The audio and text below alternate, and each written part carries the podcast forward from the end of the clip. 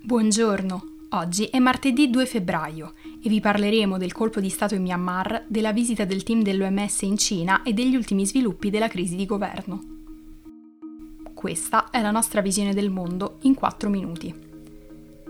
In seguito al colpo di Stato di lunedì, l'esercito del Myanmar ha arrestato la leader del paese Aung San Suu Kyi e altre figure politiche di spicco. Successivamente, tramite un annuncio su Myawaddi TV, l'esercito ha fatto sapere che il comandante in capo, il generale Myawang Haling, rimarrà al comando del paese per un anno. Nell'annuncio è stato detto che gli arresti erano necessari, dal momento che il governo non era intervenuto a novembre, quando l'esercito aveva denunciato i brogli elettorali.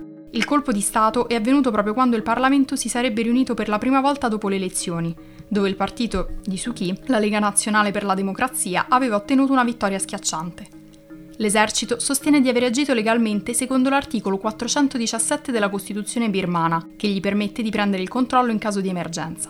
Anche se il portavoce della Lega Nazionale per la Democrazia, così come molti osservatori internazionali, ritengono che si tratti di un colpo di Stato in piena regola. È un duro colpo per il Myanmar, che piano piano si stava riprendendo dopo anni sotto un governo militare estremamente repressivo. Il colpo di Stato simboleggia anche la caduta di Suki, premio Nobel per la pace che ha vissuto agli arresti domiciliari per anni mentre cercava di spingere il suo paese verso la democrazia. La leader birmana è stata criticata dalla comunità internazionale per aver difeso le violenze contro i musulmani Rohingya, che sono considerate un vero e proprio genocidio.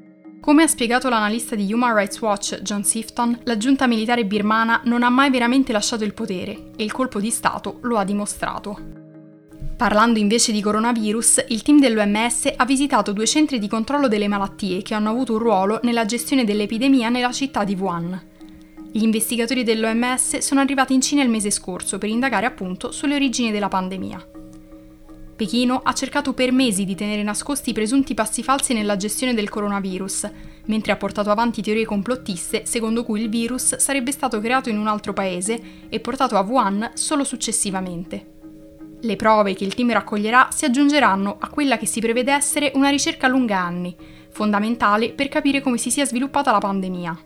Nonostante le misure estremamente rigorose e un tracciamento estremamente preciso, a gennaio la Cina ha rilevato 2.000 nuovi casi, il numero più alto in un solo mese dall'inizio dell'emergenza sanitaria. Infine, spostandoci in Italia, il presidente della Camera Roberto Fico ha fatto sapere che dagli incontri con le forze politiche è emersa la disponibilità comune a procedere su un confronto sui temi e punti programmatici per raggiungere un'intesa.